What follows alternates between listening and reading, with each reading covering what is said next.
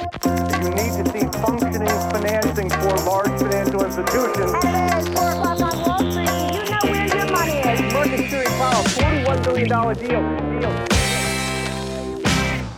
Då är det dags för investerarens podcast nummer 57 i ordningen. Det börjar nalkas påskledighet, kontoret har börjat tömmas på medarbetare, men godisskålarna finns kvar lite grann runt över på kontoret. Och just det här med påsken är kanske ett bra tips också och, och påminna lite grann om att inte lägga alla ägg i samma korg om man gillar Göteborgs humor och att skalerna, vilket skal man ska ha för sitt sparande, Ja, där är det vanligast att ha schablonskattade skal som investeringssparkonto och kapitalförsäkring. Och det här med att inte lägga alla ägg i samma korg, det är mer vanligt känt i teorin än i praktiken i och med att vi vet att vi har 3,9 aktier i snitt i portföljen i Sverige och och eh, varannan person nöjer sig med en enda aktie trots att vi såg vad som hände under IT-hosen och därefter IT-kraschen när man hade Ericsson eller Telia eller en kombination av de här två. Men det jag inte går, det har du hört mig prata om förut. Det du däremot inte har hört mig prata om förut är Dow Jones och bolagen i alla fall på Dow Jones, de aktierna som ingår i indexet.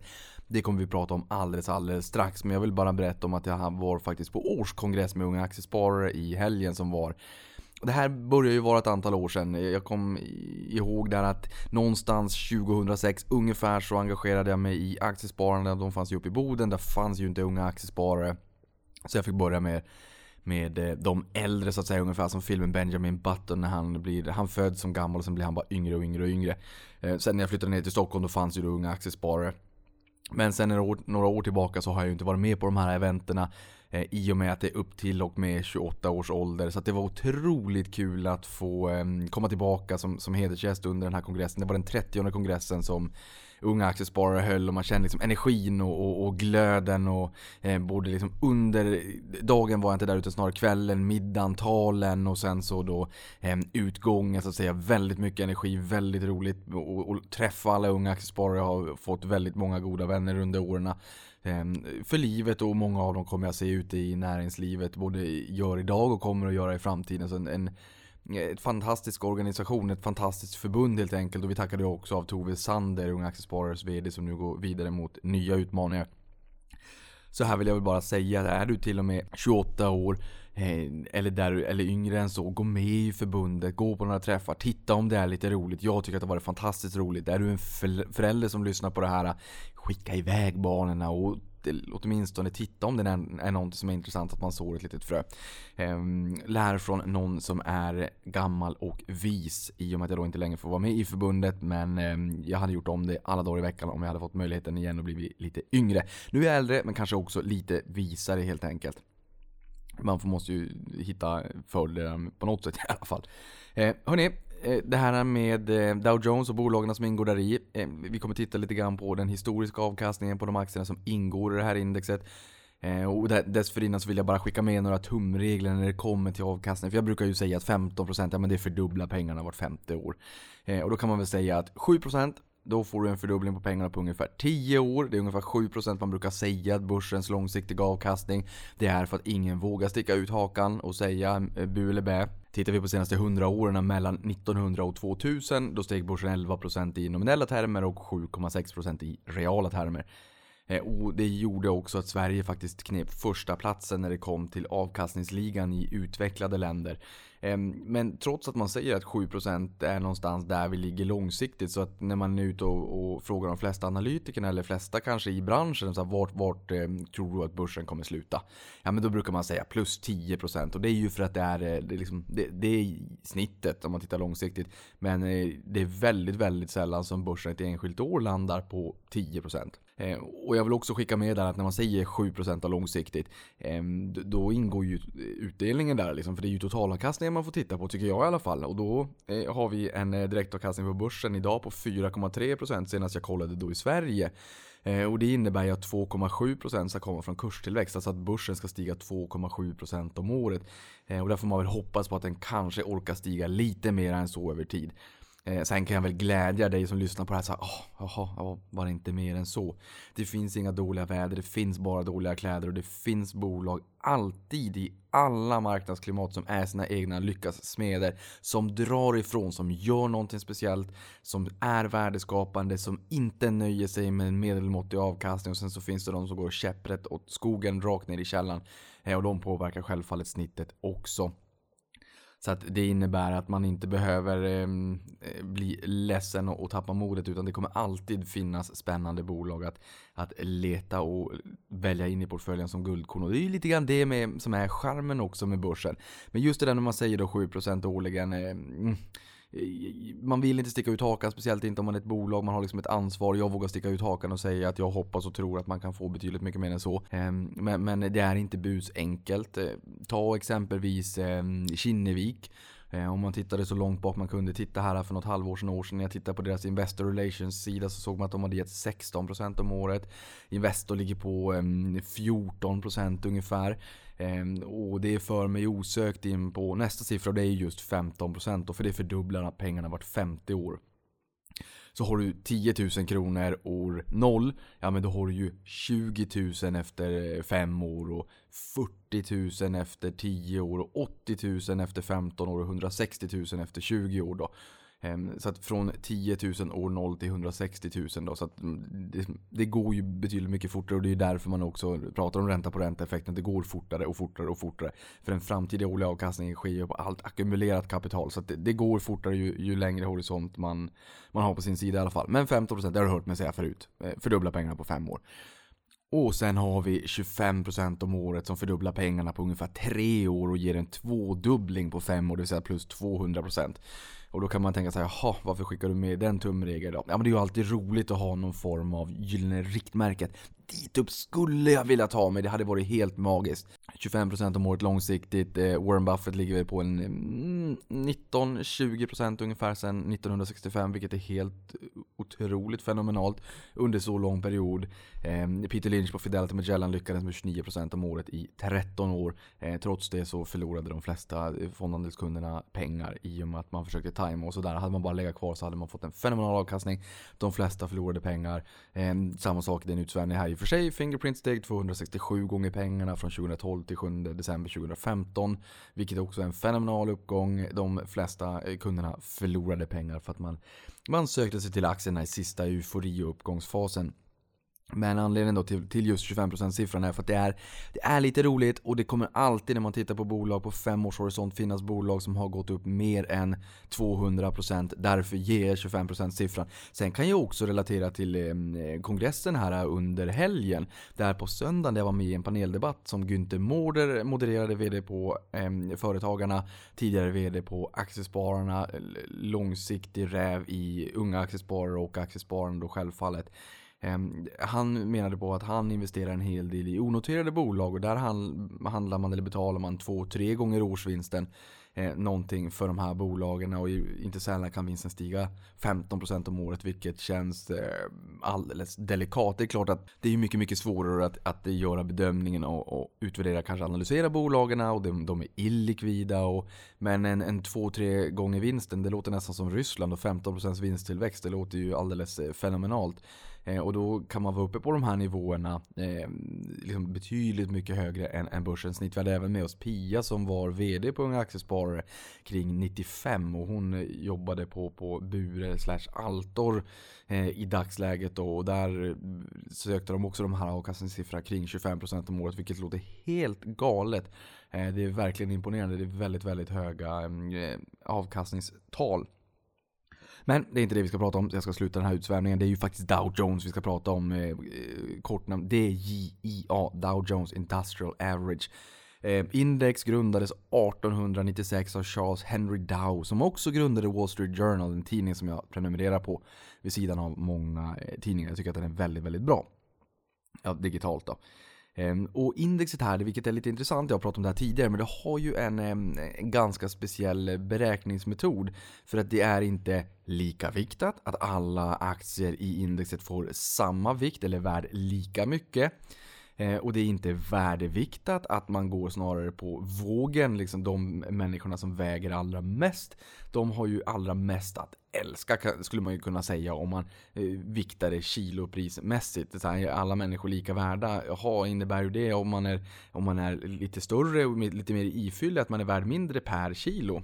Ja, det låter ju ganska orimligt, men så är det på börsen. Det för på börsen är det inte sällan värdeviktat, det vill säga att man, alla bolagen får inte samma ingående värde lika viktat, eh, utan de tyngsta bolagen med störst marknadsvärde, det är då faktiskt de som påverkar indexet allra mest. Och jag menar, när vi pratar om Stockholmsbörsen, då är det OMXS30, de eh, 30 mest omsatta aktierna, 29 bolag till antalet i och med att Atlas Copco A och B eh, finns med där, så att Atlas har ju två aktieslag med. Ehm, och det är ju värdevikt alltså. det är klart att de bolagen som väger allra mest, det är de som får störst påverkan på indexet. Och då kan man ju tycka, jaha, ska man leva på gamla meriter? Ska man ta fram det här fotografiet i fotoalbumet när man ligger på stranden i Grekland för 15 år sedan med tvättbräda?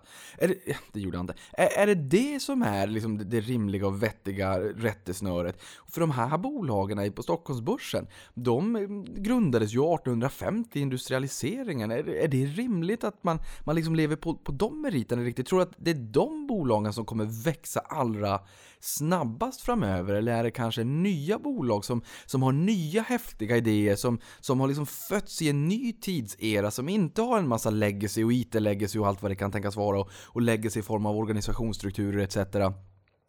Är det de som kommer springa snabbast framöver? Ja, men är det då rimligt att ha värdeviktat? Eh, värdeviktat är väl kanske det mest populära nu för tiden. Lika viktigt är ju det jag tjatar om i portföljen, liksom att ha en rimlig balans, att alla aktier väger ungefär lika mycket i portföljen. Eh, gör du inte det så kommer du sitta med en superbrottare på, e- på relingen på en liten eka och är det så att den aktien eh, trillar på näsan, ja, men då, då faller ju alla på den här lilla ekan i det här iskalla vattnet och det är inte så roligt. Ehm, på tal om det kan man ju säga Ericsson stod ju för 48% av index 2000 vilket är helt galet.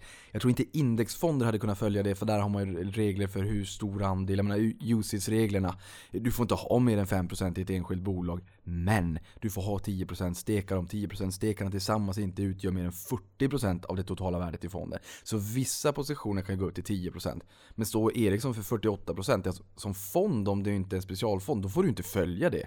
Eh, och det kanske är ganska sunt. Men som sagt, värdeviktat är det vanligaste. Eh, gissar jag på i alla fall. Det, det är liksom min absoluta uppfattning. Men eh, Dow Jones är prisviktat. Så där tittar man på priset på aktierna. Så alltså den aktien med högst pris, den påverkar mest. Och jag menar hur många gånger har vi inte tjatat om att det spelar ingen roll om en pizza är i, i, i, i, intakt så att säga eller är uppdelad i 4 eller 24 slices. Avanza splittade sin aktie. Eh, då fick man eh, fem nya aktier på en gammal. Betyder det att eh, vårt börsvärde har stigit eller fallit? Nej, det, det är absolut ingen skillnad. Jag fick fem gånger så många aktier men de är värda en femtedel styck. Så att det, det påverkar ju inte överhuvudtaget. Det kommer, man får ut lite mer aktier, det kanske underlättar likviditeten och sådär. Men i det här fallet så tittar man ju på priset. Så har man inte splittat sin aktie överhuvudtaget någonsin och dessutom var det värdeskaparen så aktierna stiger väldigt mycket. Då blir det ju jättejobbigt. Tänk dig att ha med Berkshire Hathaway A som en aktie med en, kostar en bit över 300 000 dollar senast jag kollade.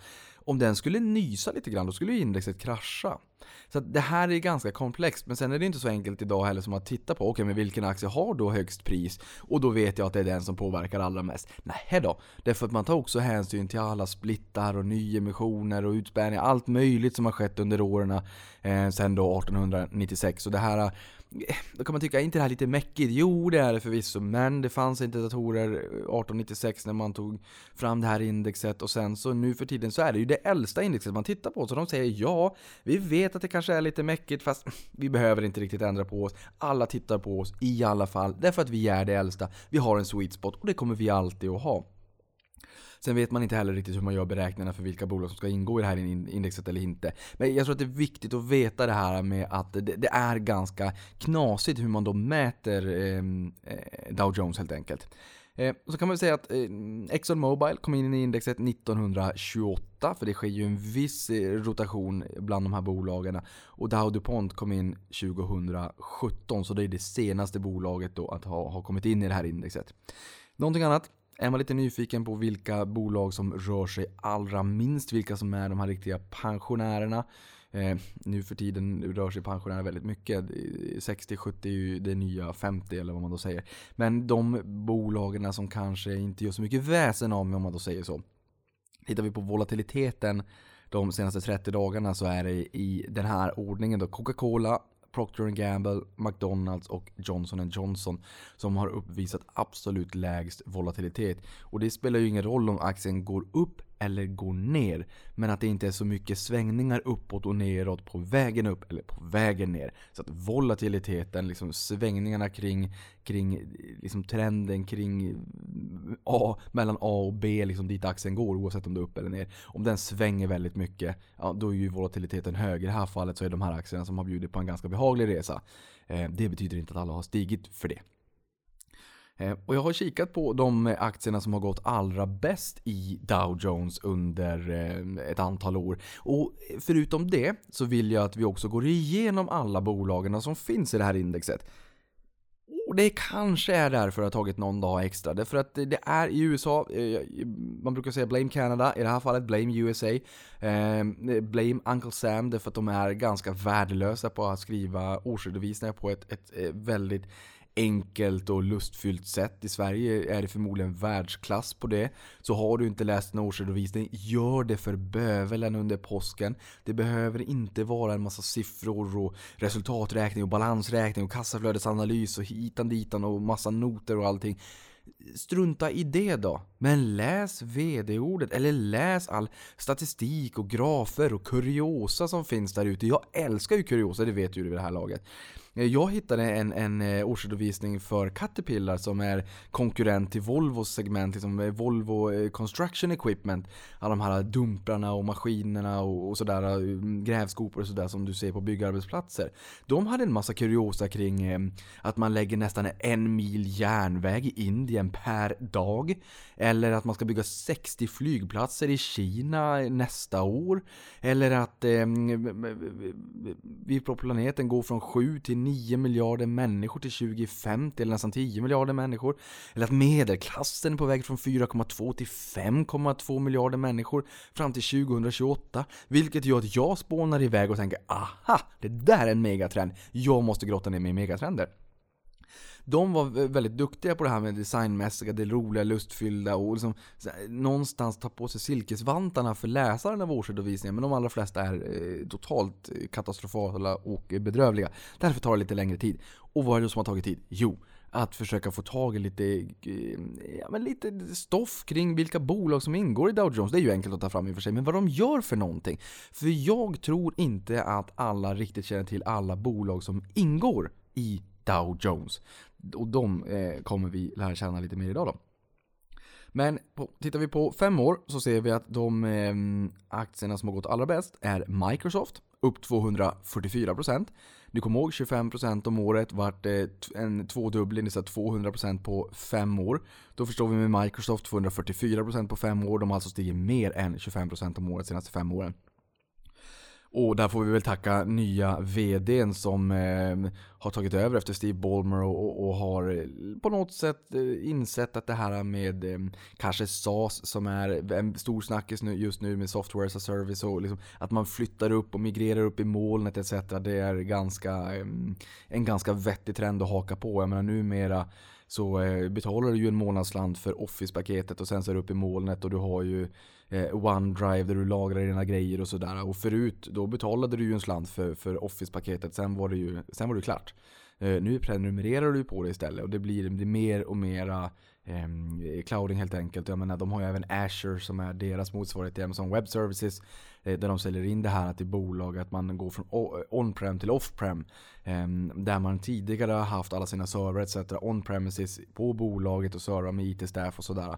Ehm, men man kanske känner att det här med IT var ju liksom, och internet var ju ingen fluga, det blir bara mer och mer komplext vi kanske ska lägga upp det liksom off-prem istället i molnet hos någon aktör och då kan vi ta del av en massa eh, liksom, funktioner och sådär som, som de har helt enkelt.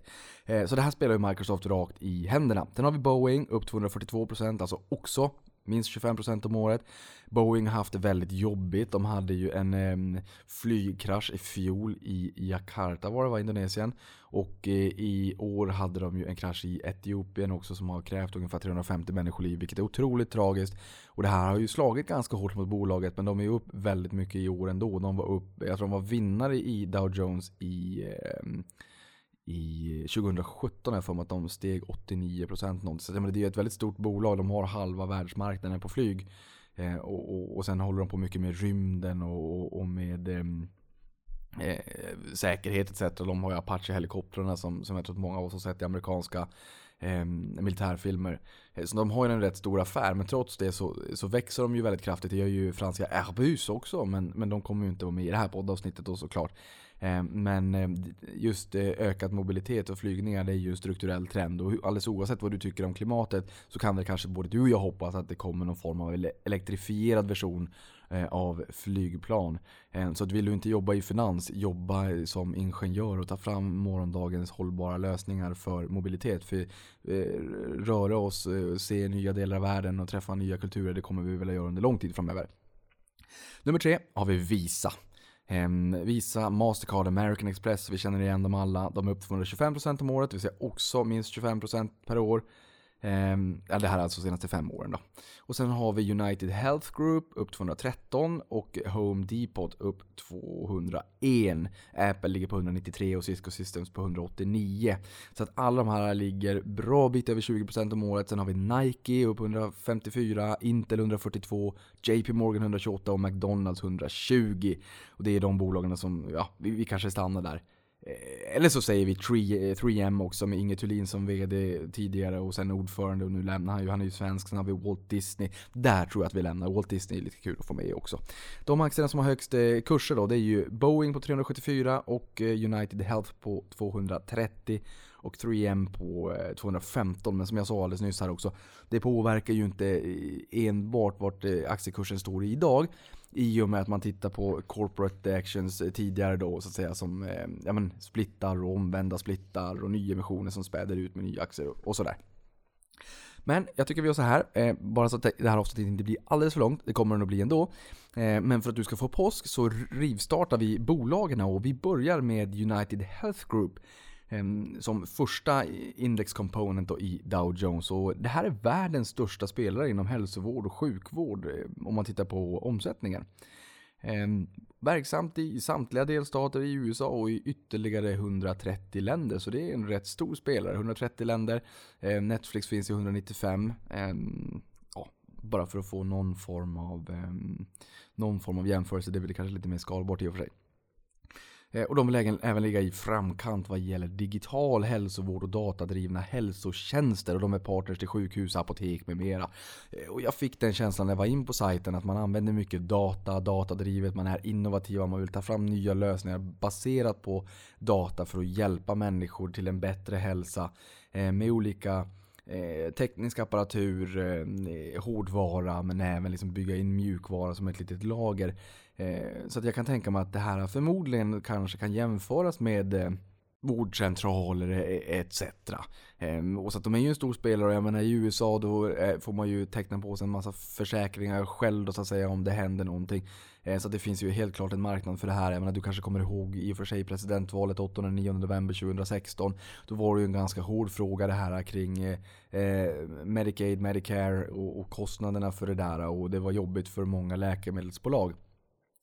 Men, men hälsovård är ju en, en viktig fråga för USA i och med att det då inte ingår liksom, i skatten eh, på, på samma sätt som vad det gör i Sverige. Eh, och det här bolaget då, de har sett intäkterna öka 10,6% om året under perioden 2016 till 2018. Det är en ganska kort period, så att eh, är man nyfiken får man ju liksom titta kanske på lite längre horisont så att säga, in i redovisningen och försöka hitta. Eller så finns det en massa olika bra sajter där ute för att liksom ta reda på hur, eh, hur bolagen har presterat historiskt. Och även vad man förväntar sig att bolagen kommer att prestera framåt. Jag har kollat på 4traders.com, 4-traders.com. Jag älskar den sajten. Ni skriver in bolagsnamnet, typ United Health Group och sen så klickar ni på Financials. Då får ni upp fina staplar med omsättning och rörelseresultat och, och nettoresultat och marginalen och sådär. Det blir väldigt visuellt så att det är inte speciellt komplext men det är ganska kul. Så in där och kika. Eh, och då ser du också vart eh, omsättningen, eh, intäkterna tros ta vägen framöver. Men kom ihåg att det är en prognos och ingenting annat. Vinsten i det här bolaget är upp 27,7% per år då under perioden 16 till 18. P talet 16,5 gång förväntat innevarande år och direktavkastning på 1,65 innevarande år. Sen har vi Walt Disney Company, välkänt bolag inom underhållningsbranschen. Jag tror att de flesta känner till det här, inte minst kanske via Klanka på julafton klockan tre. Eh, grundades av bröderna Walt och Roy Disney 1923. Eh, och de olika affärsområdena de har är ju tv-kanaler, nöjesparker, resorts, upplevelser, de har hotell. Eh, ja, nu, nu svävade jag iväg och berättade lite olika grejer som de har. Ehm, affärsområdena är ju tv-kanalerna, nöjesparkerna, eh, resorts då, och Studio Entertainment och sen DTC International. Alltså Direct to Consumer slash International, där där streamingtjänsten Disney Plus ingår som man avtäckte här bara för en vecka sedan drygt. Som gjorde att, då i alla fall att Netflix tog lite stryk. Den kommer i slutet på 2019 eh, till USA och i början 2020 här då. Eh, och det, caset i Walt Disney senaste tiden har väl varit liksom cut the cord för att de har varit så väldigt beroende av deras medianätverk med tv-kanalerna. Och de har ju även ESPN för sporten. De menar content is king fast de har haft distributionen på fel sätt. För att väldigt många människor har helt enkelt klippt det här digitala abonnemanget som man har. Man vill inte ha tre hål i väggen längre. Du vill ha en, en streamingtjänst. Du vill kunna se när du vill, vad du vill, hur du vill, om du vill. Spelar ingen roll om du är på tunnelbanan eller i bussen eller i skidspåret. Fast så kanske du ska åka skidor och inte titta. Men du kanske håller på och liksom, ja, du är vid, vid pausstoppet och dricker lite blåbärssaft. Ehm, blåbärssaft, nyponsaft alldeles oavsett, då kanske du vill titta på någonting. Om du nu gör det, fine, det är helt okej okay, för man kan göra det. Därför att du har 4G-telefonen, snart 5G, det kommer vi komma in på eh, när det kommer till Verizon alldeles strax. Eller om du är i sommarstugan eller om du är i hemma eller vad det än kan tänkas vara. Och sen vill du att både du och eh, dina barn ska kunna anpassa innehållet utefter vad man, eh, vad man själv vill ha. Så att jag menar, det här har ju bara varit en fråga om att försöka anpassa sig till verkligheten. Man har innehållet, men man måste distribuera det på rätt sätt marknaden har varit lite grinig kring det här eh, och handlat ner aktien lite grann inför. Det har varit en konsolidering i Walt Disney under en tid. Eh, och, och, sen såg vi när de kom och sa att ja, men nu kommer vi med en streamingtjänst. Då, då darrade börsen på manschetten och sa ja men vad vill ni ha egentligen? Eh, men här efter att man då avtecknade Disney Plus som verkar bli en riktig, riktig smashing hit så steg aktien eh, riktigt mycket. Det var största uppgången på, jag tror det var ett decennium man skrev i amerikansk media. Så det var en, en ordentlig uppgång. Eh, jag tror det var en 11, 12, 13 procent någonstans. Eh, det kanske inte låter jättemycket, men då ska man tänka att det här är ett väldigt stort bolag och att ehm, ja, 10-11 procent är ändå ganska mycket. Speciellt i, i relation till, eh, till Walt Disney och hur mycket de har stigit historiskt. Eh, och sen, eh, de blev ju ompasserade av Netflix här för en tid sedan börsvärdesmässigt. Så det ska bli väldigt intressant och se nu när de släpper sin tjänst och vad det kan tänkas leda till. Eh, och just med tanke på att man då någonstans stävjar den här eh, trenden med att eh, det är allt fler som säger upp sina digitala abonnemang. Ehm, och streamingtjänster har faktiskt gått om eh, det här klassiska mm, tv-abonnemang eh, globalt sett. Men förutom liksom eh, Disneyland med flera så har man ju, alltså det är nöjesparkerna då. Sen har ju Disney hela kryssningsfartyg också. Jag tror att det är faktiskt mindre känt men, men det finns Disney kryssningsfartyg också. Eh, och sen Studio Entertainment står ju bakom filmer, musikaler och de har ju väldigt många sådana blockbusters i, i box office. Om man tittar på hur mycket som filmerna grossar senare vid, vid releasedagen, premiären och första helgen och första veckan och första månaden. Eh, jag har också sett en liten trailer om att det eh, otecknade Lejonkungen kommer komma till sommaren tror jag. Och jag menar, de har ju, liksom, Walt Disney gör mästerverk, så är det bara. Tycker jag i alla fall. Sen eh, så har de ju också förvärvat 21st Century Fox och de får ju med Simpsons och en massa, herrans massa rättigheter. Jag tror att det, det är väl en planerad en 4-5 Avatar-filmer och det är ju Walt Disney som äger rättigheterna till det här nu då helt enkelt. Så det ska bli jättekul att se vad de gör med, med eh, det framöver. Sen får man också med National Geographic eh, också. Eh, så att det är Walt Disney det. Och Media Networks är störst och sen är det Parks and Resorts, eh, Studio Entertainment och sist då Merchandise. Så det är mycket som nallar och mjukisdjur och, och tröjor och kepsar och men allt möjligt vad det är. Och, och, och liksom lite eh, lejon. Man kanske vill ha Simba eller Shere Khan eller något sånt där. Intäkterna har stigit 3,4% per år eh, och om jag inte säger någonting annat så är det alltid mellan 2016 och 2018 då. Och samma period har vinsten upp 20,8% om året så att vinsten är upp betydligt mycket mer in än intäkterna. Där har vi lite operationell hävstång. Eh, P talet 19,9 innevarande år och så direktavkastning på 1,33%. Sen har vi Walgreens Boots Alliance som är eh, första globala apotekskedjan som har en historia som sträcker sig mer än 100 år tillbaka. Eh, och sen är de läkemedelsgrossist och äger distributionskedjan också. Så de äger liksom i princip hela biten, hela, eh, hela kedjan, hela förädlingskedjan eh, inom deras gebit. Eh, och man har ju indirekt eller direkt fler än 18 500 apotek i 11 länder och en av världens största grossister och distributörer av läkemedel då. Där man har 390 distributionscenter som servar över 230 000 apotek, läkare, vårdcentraler och sjukhus med mera. Så att man är enorm. Det finns liksom Walgreens eller CVS eller det, det, det finns ett, ett, gäng olika eh, apoteksspelare, Pure Place på börsen i USA. Eh, och där såg man att de tog riktigt mycket stryk här för något halvår sedan, år sedan när Amazon ryktades gå in och, och eh, disrupta den här branschen. De har gått in i, eller rykten har väl kanske kommit om att man ska gå in i olika nischer, branscher sådär. Och då brukar ofta spelaren inom den gebiten eh, drabbas ganska hårt på börsen helt enkelt. Sen är nog marknaden så stor att det kommer att finnas utrymme för många olika spelare. Jag tror inte bara att vi kommer beställa allting i framtiden via Amazon. Det kanske är på plats med en sån disclaimer. Men här steg intäkterna 5,9% om året. Vinsten 14,97% plus per år. P-tal på 10,8 Eh, innevarande år förväntat och en direktavkastning på 3,32%.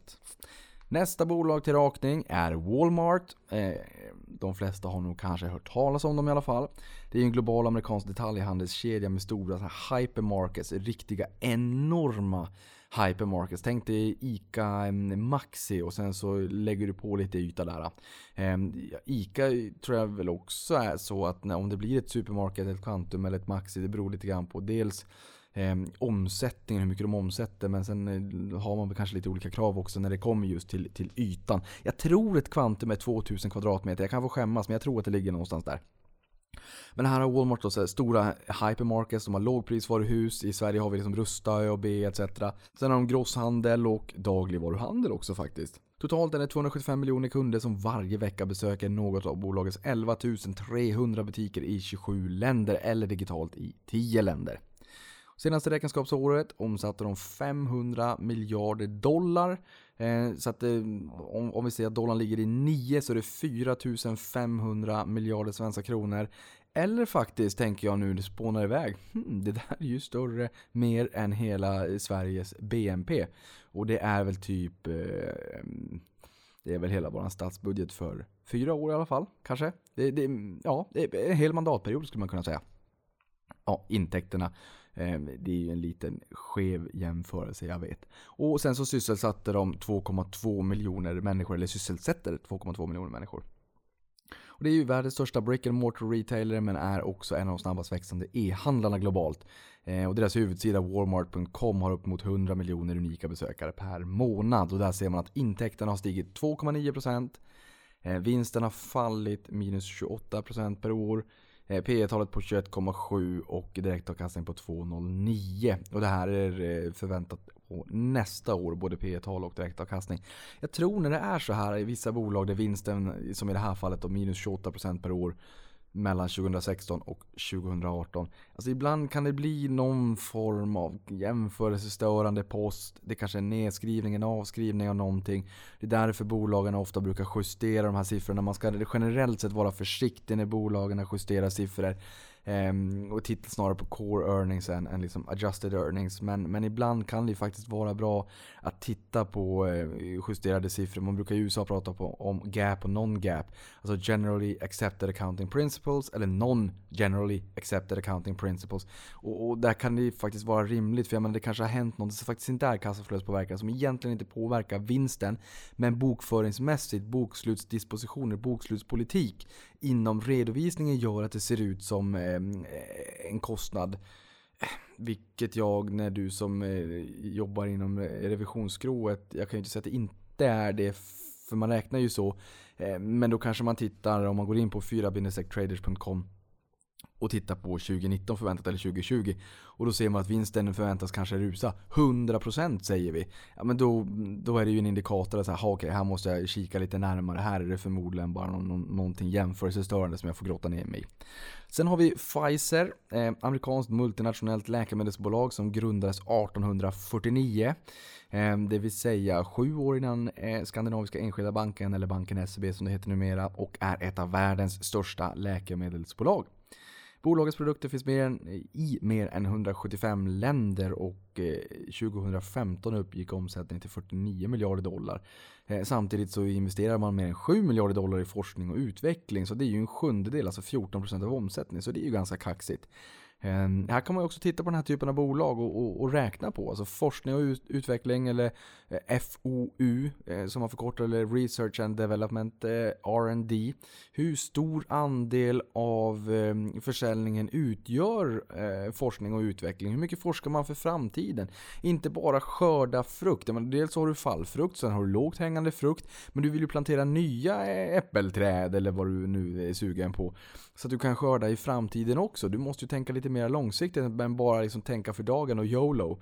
Eh, för sannolikheten finns ju att du har en business att driva även i framtiden. Och här är liksom Eh, det säger man ju ibland att amerikanska bolag, eh, där, man, som där har planat ut kanske lite grann, då köper de någon liten mindre aktör som har en mycket, mycket högre eh, rd andel och som springer mycket, mycket snabbare. Sen så hoppas man att det där kanske blir ett fint eh, eh, mm, område, affärsområde inom bolaget så att säga. Exempelvis. För det är faktiskt en påminnelse som jag har eh, och vill skicka ut att så här, startups har ju varit glödhett eh, de senaste åren. Men vi ska inte glömma bort att så här, stora bolag, de har ju förmodligen startups också. Fast i sig själv, så de är liksom, det är lite svårare. Det är ungefär som du säger, oh Ben Jerry, det är riktigt god glass.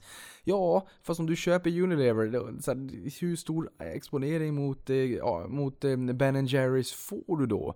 Eller hur stor andel av, mot Marabou får du om du köper amerikanska Mondelez? Eh, men många bolag har ju olika affärsområden, så jag menar, på stora bolag, varje affärssegment eller affärsområde i sig självt, om man liksom skulle avknoppa och särnotera, skulle förmodligen vara ett större börsbolag än vårt största börsbolag i Sverige. Så man måste också komma ihåg att det finns ju väldigt många små eh, dotterbolag eller intressebolag eller affär, delar av bolag som, som springer väldigt fort fast i en organisation där det kanske inte riktigt syns i helheten. Så att man ska komma ihåg att även om techscenen är jätteintressant så händer det mycket i, i bolagen också. Även om det är kanske är lite svårare att se. Men det, det ligger på bolagen att kommunicera.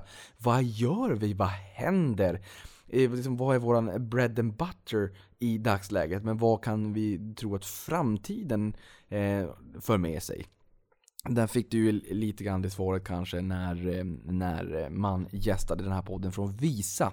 Och Visas fintech-avdelning för ett, ett gäng avsnitt sen. Vad bubblar i Visas fintech-laboratorium tror jag att jag döpte det avsnittet till. Men det var en utsvämning. Ehm, sen har vi då ja, fortsatt Pfizer.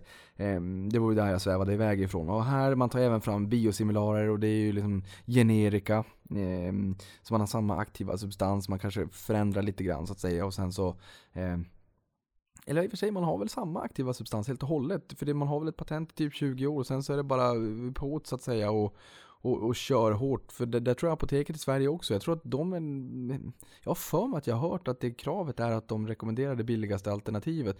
Men eh, oftast så har ju bolagen där kanske som då har tagit fram det här en gång i tiden och fått eh, patent på 20 år. För man måste ju, man måste ju ha patent och skydda affärerna. Annars finns det ju ingen anledning att bränna ner en massa pengar på forskning. Och, och sen så vissa forskningsprojekt blir ju aldrig av. Och de som blir av vill man ska bli riktiga blockbusters så man tjänar mycket, mycket, mycket, mycket pengar. Typ Losec för AstraZeneca.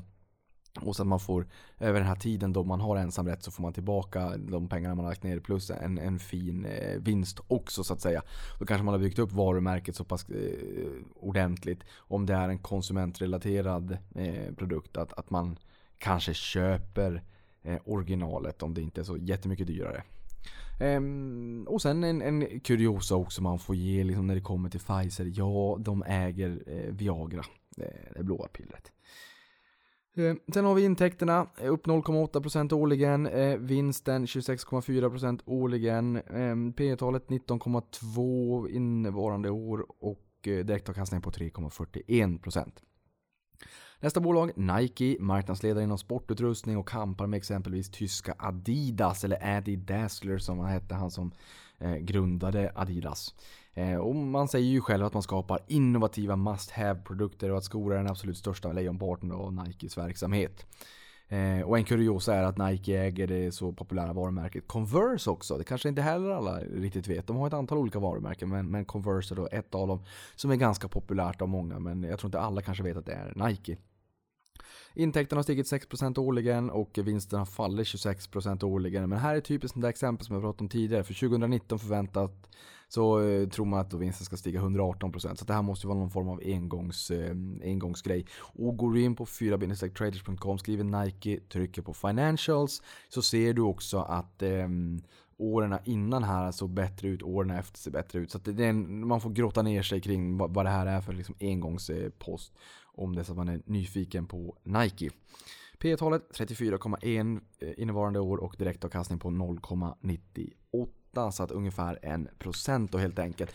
I och med 1% är ganska lågt. 10-åringen i USA ligger på en 2,50 ungefär. Jag menar snittet i Stockholmsbörsen 4,3 ehm, så är det så att man är nyfiken på utdelning, ja men då kanske inte det här är liksom det bästa caset att köpa men tror man att bolaget ska växa eh, fint framöver, ja men då kanske det är desto mer intressant. Men, eh, men eh, det är någonting som jag hade varit nyfiken på. Om jag hade gillat utdelning på det sättet, då hade jag nog tittat på hur Nikes utdelningstillväxt har sett ut historiskt. För om de inte har en hög direktavkastning, jaha, men då kanske man kan eh, låt gå ändå kanske om det är så att utdelningstillväxten är eh, desto finare än vad den absoluta nivån på direktavkastningen är helt enkelt.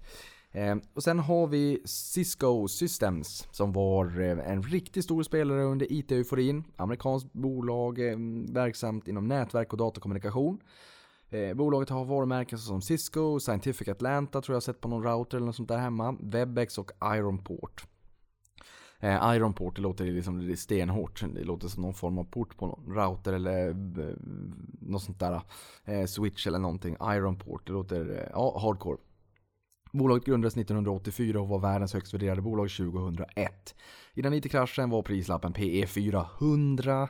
Ehm, och eh, de har till stora delar bidragit till vad internet är idag. Det är en konkurrent till Ericsson också. Här kan man väl också påminna om att menar, P 400, men då hade vi inte riktigt den kopplingen till vinsten som vad vi har idag. Vi har väldigt modest, jag menar, ehm, det, det, jag hade en kollega, Eh, ehm, Inger, som eh, hon, berättade för mig att kring ehm, millennieskiftet så var hon ganska ung, men hon hade köpt någon aktie för några tusenlappar och sen så åkte hon iväg till, till Mexiko och där fanns det inget internet och sådär. Eh, inte på den tiden, det kanske är ganska rimligt för att nu för tiden så får man ju liksom trottoarpratare när du är ute och ehm, eh, utomlands så står det liksom så här, pretend like it's 1994 eller 1993, forget internet, there is no wifi.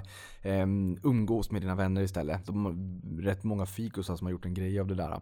Men, men då 98 så fanns det inte heller, eller 99 eller när det var, eh, 99 var det vi pratade om. Så att när hon eh, kikade på det här någon vecka senare så hade de där några tusen lappar gått upp till 100 000. Då fattar man liksom vilken eh, eufori det var under den här perioden. Men P 400 det innebär att vinsttillväxten ska växa väldigt, väldigt kraftigt för att du ska växa in i den värderingskostymen och eh, det vart en, eh, det vart en ökenvandring för det här bolaget. Det vart ju faktiskt för Ericsson också. Ericsson var dock på topp 3 eh, i Stockholmsbörsen i fjol och det har varit en riktig rökarresa även 2019 så de har fått vind i seglen. 5G håller på att rulla ut, man har liksom lite oroligheter kring den här typen av bolag från Kina och huruvida vidare, man spionerar från kinesiska staten hit och dit. Det har fått, gjort då att man har fått lite vind i seglen på Ericssons sida. Samma sak med SSAB som har en stor del av sin stålverksamhet i USA. De har gynnats av protektionismen. Eh, det här bolaget eh, har växt 0,08% årligen. Eh, vinsten har fallit 99% sedan 2016 men förväntas stiga 31% 2019. Och jämfört med 2016 så var det eh, 9,4% årligen då. Det här är ju också återigen, det är ju någon form av, så att lyssna inte så mycket när jag säger vinsten här. För att det är några engångseffekter som, eh, som bara stökar till siffrorna. Så det du ska veta istället är lite grann, vad gör bolaget för någonting? P talet ligger på 20,4 innevarande år förväntat. Direktavkastning på 2,40. Är du nyfiken, skriv på Google Cisco Systems Investor Relations. Läs på mer om bolaget. Jag brukar också gilla att skriva bolagsnamnen, typ Cisco Systems på Google. Och sen trycker jag på eh, nyheter Eh, och då får jag ofta upp en massa fina artiklar från amerikanska medier där de skriver om bolagen och på, då, på så sätt så lär jag mig också mer om eh, bolagen. För alla bolagen har inte eh, sådana här presentationer som när de är ute och träffar investerare. Årsredovisningarna på de flesta amerikanska bolag som sagt är jättetråkiga. Men många har eh, liksom powerpoint-presentationer när de är ute på sådana roadshows och träffar analytiker och, och så. Eh, de är ju desto roligare, men alla har det ju inte och då får man väl kanske nöja sig med eh, att nyhetssöka det amerikanska nyheter skriver om aktierna. För att eh, man plockar på sig lite grann här och var och till slut så får man en ganska vettig bild av bolaget. Sen har vi Visa, ett av världens största kreditkorts och betalningsvarumärken med täckning i över 200 länder globalt. Eh, och tillhandahåller teknologi för att möjliggöra betalningar med digital valuta istället för kontanter och checkar. Börsnoterades 2008. Eh, och I dagsläget finns 2,5 miljarder Visakort utgivna och 109 miljarder transaktioner i fjol. Det vill säga 15,6 transaktioner per invånare på planeten. Ehm, så det är några stycken. Eh, alla på planeten har ju inte kort. Har en skyhög rörelsemarginal om 67% förväntat innevarande år. Även Mastercard har skyhöga, eh, skyhög rörelsemarginal. Så det här är ju verkligen vad man kan prata om en moat. För här kan man tänka sig, aha, men du, vad händer om vi inte har några kreditkort i framtiden? Eh, ja, det kommer att slå på SEB-kort. Det är för att SEB-kort eh, pläderar korten. Det gör ju inte Visa Mastercard. De äger ju infrastrukturen i, i, i eh, bakomliggande. Jag tror inte SEB-kort blir superledsna över det där heller. Eh, men menar, det de gör egentligen det är att de överför information eh, på ett krypterat säkert sätt. Och informationen, när du trycker in ditt kort och ska betala i butiken så överför den ju liksom en fråga. Här är kortnumret, här är giltighetstiden, här är CVV-koden, här är kortinnehavaren. Finns det pengar på kontot eller inte som vi kan reservera för det här köpet? Och all den där transaktionen med datan, det måste ske på ett krypterat sätt och det, det löser exempelvis då Visa åt dem.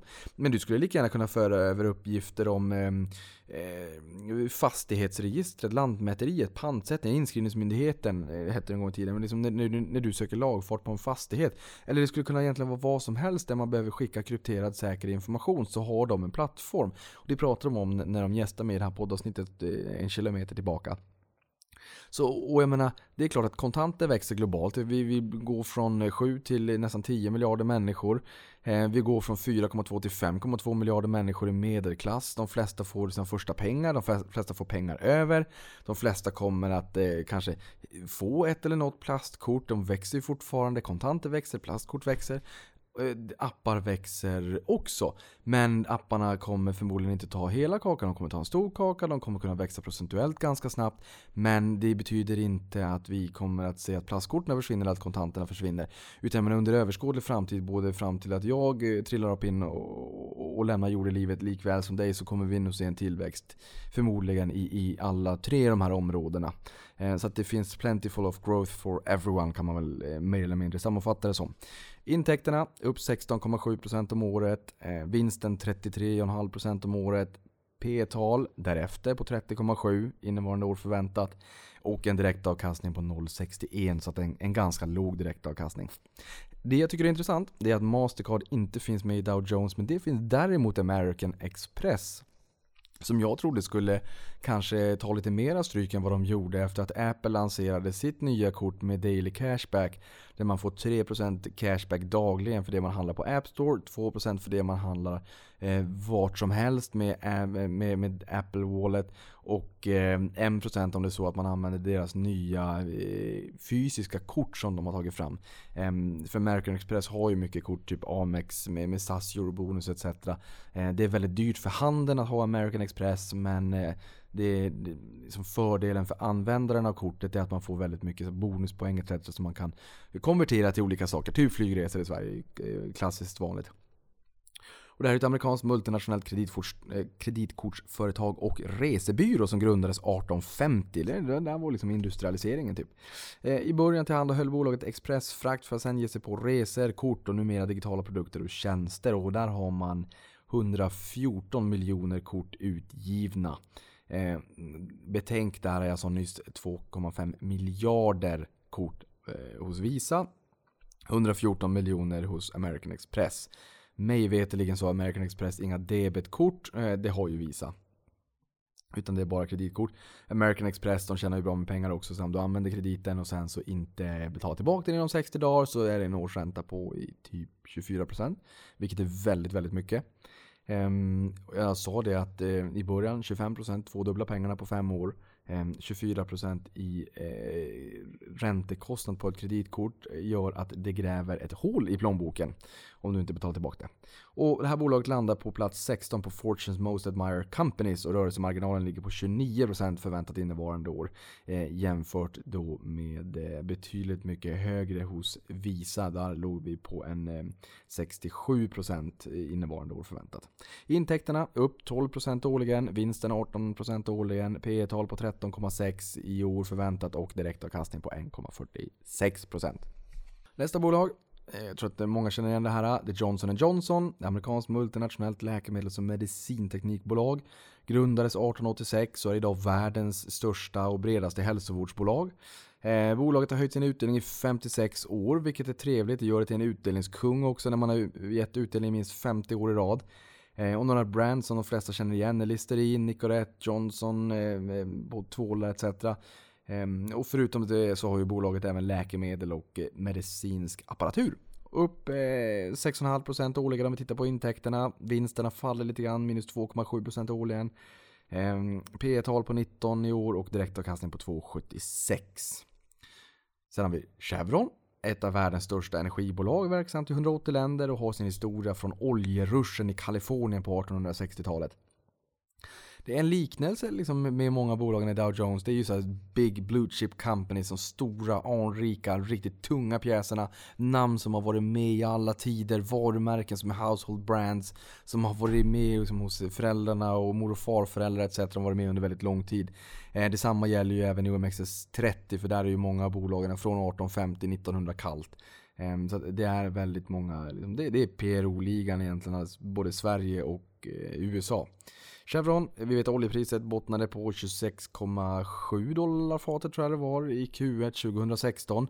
Eh, och här har vi då sett intäkterna stiga 20,5% årligen. Vinsten upp nästan 60% årligen.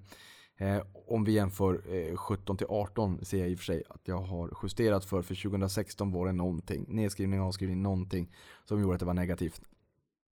Ehm, och I sådana här bolag kanske det är också bra att titta, för, eller försöka i alla fall titta ännu längre tillbaka och se hur pass känsliga de är för, för förändringar i energipriser och oljepriser. P tal på 16,5 innevarande år och 3,95% i direktavkastning. Nästa bolag är ett bolag som eh, de allra flesta kommer känna igen och det är ju McDonalds. En multinationell amerikansk snabbmatskedja som primärt säljer eh, hamburgare. Det är en del annat också men liksom primärt hamburgare. Eh, och står även bakom namnet Big Mac. Och grundades 1940 och har i dagsläget nästan 38 000 restauranger worldwide. Eh, där en stor del av dem är eh, franchise. Och intäkterna minus 7,6% årligen. Vinsten 17,7% plus årligen. Ett P tal på 23,6 och en direktavkastning på 2,43. Och går man in på Fortraders här och tittar så ser man också att vinst, äh, intäkterna har fallit äh, de senare åren. Men man ser också någonting annat intressant och det är att äh, trenden både för rörelsemarginal och vinstmarginal trendar uppåt. Så precis i vid nedgången där intäkterna föll, marginalen steg så att man kanske, man, man kanske hotade upp erbjudandet lite grann och vi har fått premiumburgare etc. Går in i min lokala McDonalds. Då ser jag att de har gjort om ganska mycket. Det är sådana här självbetjäningsdisplayer när man själv beställer. Det är ganska många som har börjat med det i och för sig. Men beställningsdisken har blivit mycket, mycket mindre och utlämningsdisken har blivit mycket större. Den här trenden ser man hos alla Burger King, Max och McDonalds och sådär. Ehm, och sen har man frukost dygnet runt i USA, man har provat på. och man har hotat upp priset, man har gått liksom till 13 spänn för en cheeseburgare istället för 10. Och eh, jag tror att man har gjort mycket för att stärka lönsamheten, eller jag, jag tror inte, jag vet. Ehm, det är bara att titta på grafen. Sen har vi Apple eh, som kanske inte behöver någon eh, närmare introduktion men står bakom världens mest uppmärksammade konsumentprodukt, eller mest uppskattade konsumentprodukt kanske man ska säga då, genom tiderna, iPhone. Lanserades ju 2007, bolaget är betydligt mycket äldre än så men där fick man en, liksom, en riktig renässans och det här ritade ju om kartan för smartphones. Idag har bolaget datorer, telefoner, paddor och tjänster som man adderar till sitt ekosystem och i 2 augusti i fjol så passerade man 1000 miljarder dollar i börsvärde och var först med att nå den där magiska gränsen. Inte inflationsjusterat, då tror jag vi knäckte det redan på 1600-talet men ehm, ja, eh, Så. Intäkterna upp 11% årligen, vinsten eh, 19,6% årligen, eh, mm, P talet på 17,5 gång innevarande år och direktavkastning på 1,55. Sen har vi telekommunikatör, telekommunikatören Verizon Communications som är eh, telekombolag med svensk VD i form av norrlänningen Hans Westberg som tidigare var på Ericsson och de här har höjt bo, utdelningen då 12 år i rad. Har en trevlig årsredovisning med amerikanska mått mätt. Ehm, första aktör i USA att rulla ut 5G Eh, och största spelaren i USA med flest abonnenter på mobilmarknaden också. Intäkterna upp 1,9% årligen. Eh, man Kanske inte växer jättemycket där, en ganska mogen marknad. Man får göra mer på kostnaderna, mera på att addera innehåll och kanske gå in med, med såna här innehållsbolag och eh, kanske köpa upp streamingtjänster. Vi har ju sett Telia har gått in lite med- kring streaming, man hade 1% av Spotify, det sålde man av innan börsnoteringen och så. Men, men att man försöker addera innehåll eh, till för att jag menar, det är en ganska mogen marknad får man väl säga. Även om det blir ganska intressant med 5G. Men vinsten upp 8,2% årligen, P talet på 12,8 gånger och en direktavkastning på 4,5 gång. Så det här är ganska klassiskt mogna bolag då. Eh, just att eh, intäkterna växer kanske inte jättemycket, P talet är lite lägre och direktavkastningen är hög och man har förmodligen en rätt hygglig utdelningsandel också. Men vinsten 8,2% under den här perioden, det är ändå, tycker jag, hyggligt. Sen har vi Microsoft. Eh, tror inte att det heller behöver någon närmare eh, introduktion, men eh, multinationellt mjukvaruföretag som är världens största spelare inom mjukvaruutveckling. Eh, mest känt rimligtvis för Windows och Office. Office har vi varit in på lite grann. Eh, Household Brands. Eh, grundades av Bill Gates och, och världens, eh, ett av världens största börsbolag. Har kampat med Amazon och Apple. Intäkterna upp 9,6% årligen, vinster upp 0,7% årligen men förväntas dock stiga 107% 2019. Så även här då så får man liksom titta lite längre bak om man vill ha en rimlig en rimlig syn på vad, de har lyckats eh, prestera historiskt över tid. Eh, för att vad man presterar ett enskilt år är liksom lite mindre intressant utan man vill titta på lite, har ni, har ni lyckats eh, öka intäkter och vinst hyggligt över tid både i, i motgång och i medgång. När man gifter sig så, så kanske det är liksom därför man säger det i, i, i, i, i eh, nöd och lust och, och i motgång och medgång eller hur man nu säger det. Eh, sen har vi IBM, eh, multinationellt IT-företag som utvecklar och säljer hårdvara som mjukvara. Har även system för stordatorer och mainframes och Watson som ett AI-verktyg för företag. Ehm, och dessutom är man hejare på forskning och utveckling och är det företag i USA som har ledartröjan med ett antal patent som genererats av ett företag och där man liksom lyckats eh, få det här eh, priset inom citationstecken i 26 år i rad. Ehm, så att det är ju rätt imponerande. Eh, och intäkterna minus 0,2% årligen, vinsten minus 12,4%. P tal på 11,9 och en direktavkastning på 4,5 och här har man även Warren Buffett med på ägarlistan. Jag tror att han har skalat ner lite i och för sig men jag tror inte att han har lämnat IBM helt och hållet. Jag låter det vara osagt men det borde jag ju känna till och jag tror inte det.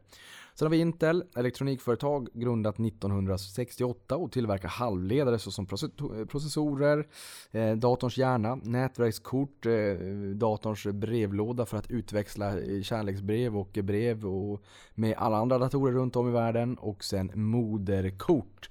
Eh, för att det överhuvudtaget ska fungera. Man måste ju liksom fästa processorn och grafikkortet och nätverkskortet någonstans och det är ju på moderkortet då. Eh, och namnet står för Integrated Electronics och i slutet på 1990-talet var bolaget ett av de största och mest framgångsrika i världen. Eh, men på senare tid har konkurrensen eh, tilltagit. Och sen kan man säga välkända huvudkonkurrenter är ju AMD, Advanced Micro Devices vars marknadsvärde är ungefär en tiondel. Eh, och på tre år har AMD stigit 917% medan Intel har stigit 102% så där får man någon form av eh, liksom, känsla för dem. AMD är alltså en tiondel i storlek. Intel är liksom där draghästen, här liksom kvalitet där man ofta har sett Intels processorer i datacenters etc. Ehm, Medan AMD har väl kanske sett som lite mer liksom billigare alternativ. Eh, jag tror att nu börjar man faktiskt försöka tvätta bort den där stämpeln lite grann och göra om, eh, liksom ge sig in och verkligen kampa upp mot, mot Intel. Ehm, Intel har ju också varit en spelare som har satsat mera på PC-marknaden som vek ner ganska mycket. Eh, och och alltså mobilmarknaden och paddor och sånt där har ju växt desto, desto mer. Jag tror att AMD är den processorn, ni får rätta om jag har fel, men som ingår i konsoler, de flesta spelkonsolerna.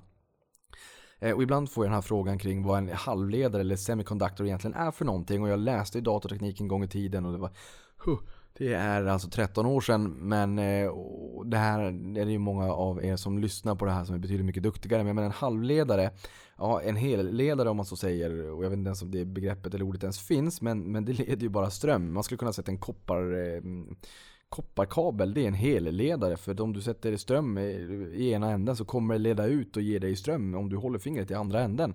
En halvledare är ja, petflaskan, plastflaskan, den leder inte överhuvudtaget. Den isolerar, den isolerar, den leder ingenting. Men en halvledare leder eh, ström men den kan slå på och av den ledfunktionen. Eh, så att ibland släpper den igenom ström och ibland släpper den inte igenom ström. Och då kan man tänka sig, vad leder det till då? Vad gör det för någonting? Jo, man kan väl säga så här att om du sitter i, i, i, liksom i, i din villa och det kanske har hänt någonting, du behöver hjälp. Och sen så kan du använda en klocka eller en spegel eller liksom en glasskärva eller en spegelskärva eller någonting och rikta mot solen så att det blir en sån här solkatt. Och sen så, eh, så, så, ser du till att den här solkatten åker rakt in i fönstret hos grannen. Men grannen kanske bor en bra bit bort men, men ändå så, så åker det in. Om du gör det här, så här pip, pip, pip, pip, pip, pip, pip, pip, pip, pip, pip beep, då är det många som har som aha det där är morsekod för SOS-alarm. Eh, och det blir samma sak här också med, med halvledare. Att kan du slå på av ström, då kan du helt plötsligt börja skapa ettor och nollor som är liksom hårdvaran, liksom eh, själva, eller hårdvaran, det är fel, själva råvaran när det kommer till data. Eh, vissa säger data om dator, en dator är ju det man sitter och klinkar på och data det är ju liksom, det är datan och data är ju ettor och nollor och det är liksom en sekvens av eh, en, en, en, en byte är åtta bitar och de här åtta bitarna det är ju ettor eller nollor. Och en etta är ström på och en nolla är ström av.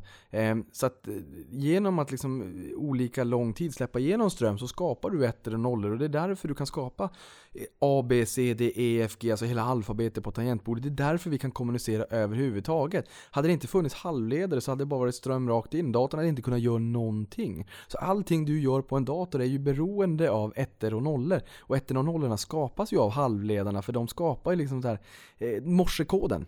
Om man så säger. Det där var en jättelång utsvävning. Jag tycker att vi går vidare på nästa bolag och det är ju... Eh, ska vi se? Nej, vi ska gå vidare på nyckeltalet på Intel. Eh, hold your horses, vi ska inte springa alldeles för snabbt. Intäkterna upp 9,13% årligen, vinsten 45% årligen, P 12 på 13,2 och direktavkastning på 2,17. Och då tänker du, aha! Vinst på 45%! Jädrans, det var magiskt. Ehm, Eh, kikar under lite längre period och kikar även estimaterna eh, framgent så att säga. Hade det varit så att man hade trott liksom att ja, men det är klart att vinsten kommer stiga 45% om året i många år framöver. Då hade vi förmodligen inte heller sett ett P tal på eh, 13,2. Ehm, förutom det här, Nvidia är ju också en klassisk eh, halvledare får man väl säga. De, de har ju såna eh, grafikprocessorer. Eh, du har ju CPU kallas för en processor, alltså Central Processing Unit. Och sen har du eh, GPU, alltså Graphic Processing Units. Eh, och de är ju liksom, en, en CPU är en, en, en, processor, en, general, eller en, en specialist, kan göra jättekrävande saker och fokusera på en enda grej och sitta i sin bubbla. Medan eh, en grafikprocessor är väldigt duktig på att göra väldigt mycket simultant och det är därför man använder GPU eller grafikkortsprocessorer eh, när man renderar spel. För att när du ska rendera ett spel, när du sitter och spelar, det är rätt många datapunkter och ettor och nollor som hela tiden ser till att uppdatera eh, den här, eh, det, det spelet du ser. Tänk att du sitter i ett rallyspel, det går ganska fort. Det är ganska mycket ettor och nollor som ska rendera upp så att det blir ett spel i slutändan. Då använder man eh, exempelvis GPU istället. Eh, fast du har ju både en processor och en, ett grafikkort i datorerna. Klassiskt sett. Sen har vi amerikanska oljebolaget Exxon Mobil som räknas som världens tredje största icke-statliga oljebolag mätt i omsättning. Eh, bolaget har rätt hög räntabilitet på sysselsatt kapital om man jämför med Batchan, sina konkurrenter. De lyfter fram det där liksom att det, det är en rätt, ehm, de har rätt hygglig lönsamhet på det sättet. Eh, och har bjudit aktieägarna på höjd utdelning i 36 år. Det är imponerande. Eh, och har även en av de bättre redovisningarna slash presentationsmaterialen som jag sett för amerikanska bolag. Så det är ju några bolag här som faktiskt har fått lite beröm får man ju säga. Man kan ju inte bara säga att det är dåligt utan man får lyfta upp de som är, eh, gör det bra.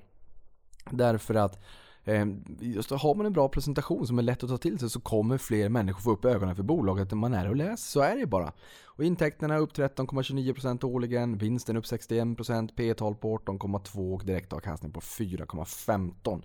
Påminner även här, vinsten 61%. Vi, det, det är ju under en period där oljepriset har gått upp jättemycket. Ehm, så att, eh, sätt en parentes på, på den siffran. Men du, du har fått den i alla fall. Sen har vi Caterpillar, tillverkare av anläggningsmaskiner, dieselmotorer, gasturbiner, elgeneratorer, gruvutrustning. Närmast hands är ju konkurrenten och Volvos affärsområde VCE, alltså Volvo Construction Equipment. De här dumprarna och maskinerna och, och, och traktorerna och allt som jag pratade om. Hjullastare eller, eller ja, vad det då heter. Eh, mycket trevlig årsredovisning och, och, här har jag gett den här kuriosen tidigare men jag påminner igen om att vi förväntas bli 8,6 miljarder människor 2030, 9,8 miljarder 2050, medelklass ökar från 4,2 till 5,2 miljarder människor. Kan man fundera på vad det kommer innebära, vilka bolag kommer gynnas av det. Ehm, Latour är ju ett investmentbolag på svenska börsen som investerar i mångt och mycket i bolag som gynnas av megatrender och strukturell tillväxt kan vara intressant i och med att vi både blir fler på planeten men också också att vi blir fler som har det bättre ställt och det skapas en högre köpkraft. Men det innebär ju också att resurserna blir inte fler bara för att vi blir fler på planeten. Ja, resurser i antalet personer som kan jobba, absolut. Men, men allting annat, begränsade eh, resurser såsom vatten och fossila bränslen och allt möjligt vad det kan tänkas vara. Det kommer också kräva eh, rätt mycket fokus på omställning så att även de bolagen som rider på hållbarhetstrender kan bli riktiga vinnare långsiktigt. Um, och här eh, sa de ju då också att Kina planerar på att bygga 60 flygplatser nästa år och Indien då nästan en mil järnväg per, per dag. Uh, och här har intäkterna stigit 19,2% årligen, vinsten 43% årligen. Um, P tal på 11,7 innevarande år och en direktavkastning på 2,41. Sen har vi ett annat bolag som eh, jag tror att de flesta kanske inte känner till. Det är Travelers Companies som är försä en försäkringskoncern som tillhandahåller sakförsäkringar främst via OT-försäljare och är en av de absolut största dito. Ehm, så det kan ju vara ja, men sakförsäkringar, bil och, och, och hus och hem och allt möjligt. Och intäkterna upp 5,4% årligen, vinsterna faller 5,1% årligen, ehm, P tal på 12,4% och direktavkastning på 2,32%. Sen har vi Merck och Company. Jag ser att tiden bara springer iväg, så ska försöka skynda mig. De utvecklar mediciner och vacciner för många av världens mera komplexa sjukdomar och har arbetat i 128 år med att bekämpa många av de svåra globala sjukdomarna såsom cancer, hepatit C, Alzheimers, ebola, antibiotikaresistenta superbugs med mera. Ehm, och intäkterna upp 3,1% årligen, vinsten upp 6,6%, P tal på 19,1 och direktavkastning på 2,84. Sen har vi United Technologies, konglomerat med verksamhet inom flygmotorer, luftfartssystem, VVS, hissar, rulltrappor med mera. Stor leverantör till amerikanska försvaret och 10% av omsättningen kommer från amerikanska regeringen. Det är en stabil kund. En kuriosa är att United Technologies äger hissvarumärket Otis. Eh, på Avanza har vi Amsler Hiss. De är jättesega. Jag tycker att kon är lite roligt. Det har jag i portföljen. Det är finländskt. Ehm, och Otis är en, eh, tillika världens största spelare. Så varken ThyssenKrupp i Tyskland eller Kon i Finland är störst. Däremot är konens ägare Finlands rikaste person ägare, storägare, grundare, ja, ägare. Um, så att, att de äger Otis här, det, det var lite spännande. Det tror jag inte att så många heller känner till att det är just United Technologies som äger Otis och som då är världens största bolag eh, för hissar, men det kanske även är rulltrappor då. Men om de är störst på just rulltrappor, det låter jag vara osagt. Intäkterna upp 7,6% årligen, vinsten 2,97, P tal på 19,2 och eh, direktavkastning på 2,20. Nästa bolag är 3M. MMM är ju deras ticker och namnet står för Minnesota Mining and Manufacturing och har eh, fram till nyligen haft svensken då Inge Thulin som jag sa här för en tid sedan eh, som VD och därefter styrelseordförande. Nu lämnar han ju då. Och bolaget är innovativt och tar fram produkter som löser en, eh, en rad olika problem i olika branscher som hälsovård, industri, hem och kontor, fordonsindustri med mera. Och de tog fram maskeringstejp en gång i tiden. Det var stort på den tiden. Eh, och äger även post-it-lapparna och tillverkar ja, men vägskyltar. Om man tittar på baksidan av vägskyltar så brukar det stå 3M. Eh, och här för en tid sedan köpte vi också en upphängare som man bara kunde fästa direkt på tapeten hemma och inte behöva eh, borra i betongen och sätta fast någon spik och sådär för tavlorna. Utan det var bara en sån klistergrej som man kunde hänga upp. De klarar 5 kilo. Det är ett hardcore klister. Eh, intäkterna upp 4,3% årligen, vinsten upp 4,37, P tal på 20,6 och direktavkastning på 2,65. Sen har vi JP Morgan, ett av världens äldsta finansbolag. Eh, verksamt i 60 länder och räknas som en av de fyra storbankerna i USA. Och de andra tre, om man är nyfiken på det, är Bank of America, numera Merrill Lynch efter finanskrisen, man gick ihop en del. Citigroup, också Wells Fargo som är ehm, eh, ohuserar i Warren Buffetts portfölj i Berkshire Hathaway. Intäkterna för JP Morgan är upp 7,6% årligen, vinsten upp 27, eh, P tal på 9,89. Det är en ganska låg värdering på bank, precis som i Sverige. Eh, direktavkastning 2,77. Eh, så att, eh, ja, och vinsten återigen där, titta på lite längre trenden bara senaste åren av det jag kom, kom över. Eh, så foka inte för mycket på, på den vinsttillväxten. Sen har vi Boeing. Amerikanska Boeing, flygplan med mera. Eh, det är ju en flygplanstillverkare och tillika världens största tillverkare av flygplan och kampar till vardags med franska Airbus. Ehm, dessutom är bolaget världens eh, näst största producent av försvarsmateriel. Eh, tillverkar exempelvis Air Force One. Det är klart att det hade varit konstigt ifall presidenten hade rest i ett franskt flygplan. Ehm, och sen så ehm, känner nog förmodligen många till Apache-helikoptern då exempelvis som jag var in på. Ehm, och är dessutom verksamma inom eh, rymdindustrin. Eh, man kan väl också bara för sakens skull nu så att det blir rättvist säga att ehm, ehm, Airbus är mig veterligen den aktören i Europa som har absolut störst verksamhet mot rymden. I rymden tycker jag att det händer väldigt mycket just nu också. Man hittar jättemycket planeter. Man har alldeles nyss fotograferat ett svart hål vilket eh, bekräftar eh, Einsteins tes. Det här eh, skickades ut ett pressmeddelande om för några veckor sedan synkroniserat över hela världen av forskare. Och jag tycker det kanske har flugit lite grann under radarn i och för sig. Jag visste inte att man inte hade fotat ett svart hål tidigare men nu har man då gjort det. Ehm, intäkterna för Boeing upp 3,4% årligen, vinsten upp 53% årligen, P tal på 20 innevarande år förväntat och en direktavkastning på 2,12.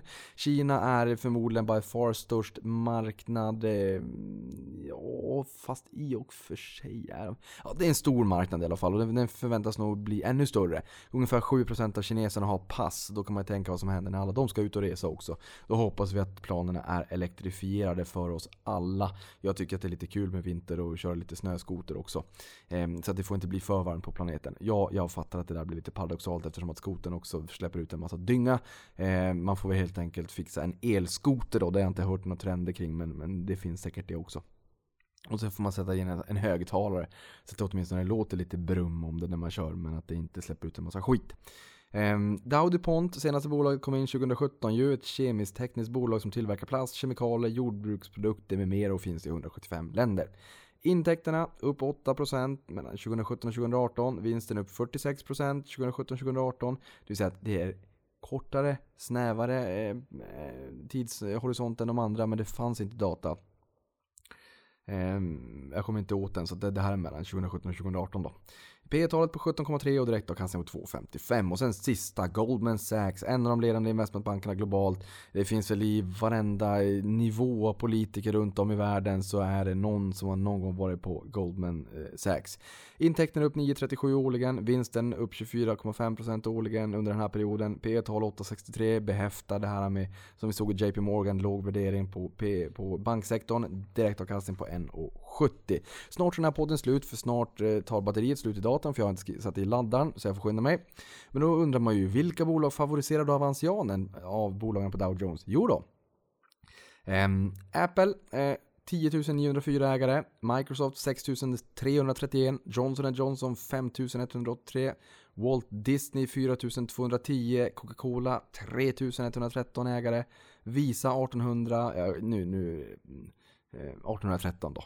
Procter Gamble 1654, Intel 1642, Walmart 1162 ägare, Cisco 1108 och 3M 1101. Jag har hela listan men, men det kanske blir lite för långt att bara rabbla rakt upp och ner. Dow DuPont och Travelers Companies ligger längst ner med 67 kontra 61 ägare. Goldman Sachs har bara 160. Um, Topp 10 favoriter eh, bland våra avansianer, tar man dem, då har den portföljen gett 126% eh, och vilket blir eh, 17,7% om året de senaste 5 åren. Tar vi topp 10 vinnare istället, det vill säga inte de som är topp 10 favoriter bland våra avansianer, utan topp vinnare, de som ligger på topplistan. Då är det en uppgång på 23,9% om året och Dow Jones som helhet har gett 10,02. Så oavsett om du tog avansianernas favoriter eller eh, de 10, bästa Eh, så har du överpresterat indexet eh, som helhet. Eh, och vilka har då gått allra bäst? Det har jag varit in på lite grann. Men jag kan väl säga som så här. Det är Microsoft, Boeing, Visa, United Health Group, Home Depot, Apple, Cisco, Nike, Intel. JP Morgan och McDonalds som minst har stigit 100%. Många av dem har gett 25% om året. Eh, de senaste fem åren. Det har ju varit en väldigt bra period för börsen också. Men om du tycker så här, ja det har varit en jättebra period, den kommer bli betydligt sämre. Betänk då att vi, Stockholmsbörsen har konsoliderats eh, och står och stampar vatten i fyra år nu. Vi har inte tagit tillbaka all time high nivån eh, från 27 april 2015 på OMXS30. Däremot fick vi ett nytt all time high idag på OMX SPI. Stockholmsbörsens breda index. Ehm, men eh, allt är ett relativt spel. Börsen är inte upp jättemycket dagen innan finanskrisen heller. Det har du hört mig säga förut. Eh, men med de orden så tycker jag så här, eh, vilket eh, raceravsnitt. Nu har vi lärt oss bolagen som eh, huserar och inom Dow Jones, alltså indexet som eh, började 1896, anfadern som även grundade eh, The Wall Street Journal helt enkelt. Så att eh, nu mm, känner vi till de mera kända bolagen som ingår i indexet, kanske de mindre kända och framförallt så vet vi vilka som är de stora gigantiska, gigantiska blue chip companies som ingår i det här anrika indexet. Så med de orden säger jag, nu är det dags att ta påsk, så glad påsk på dig så hörs vi nästa vecka.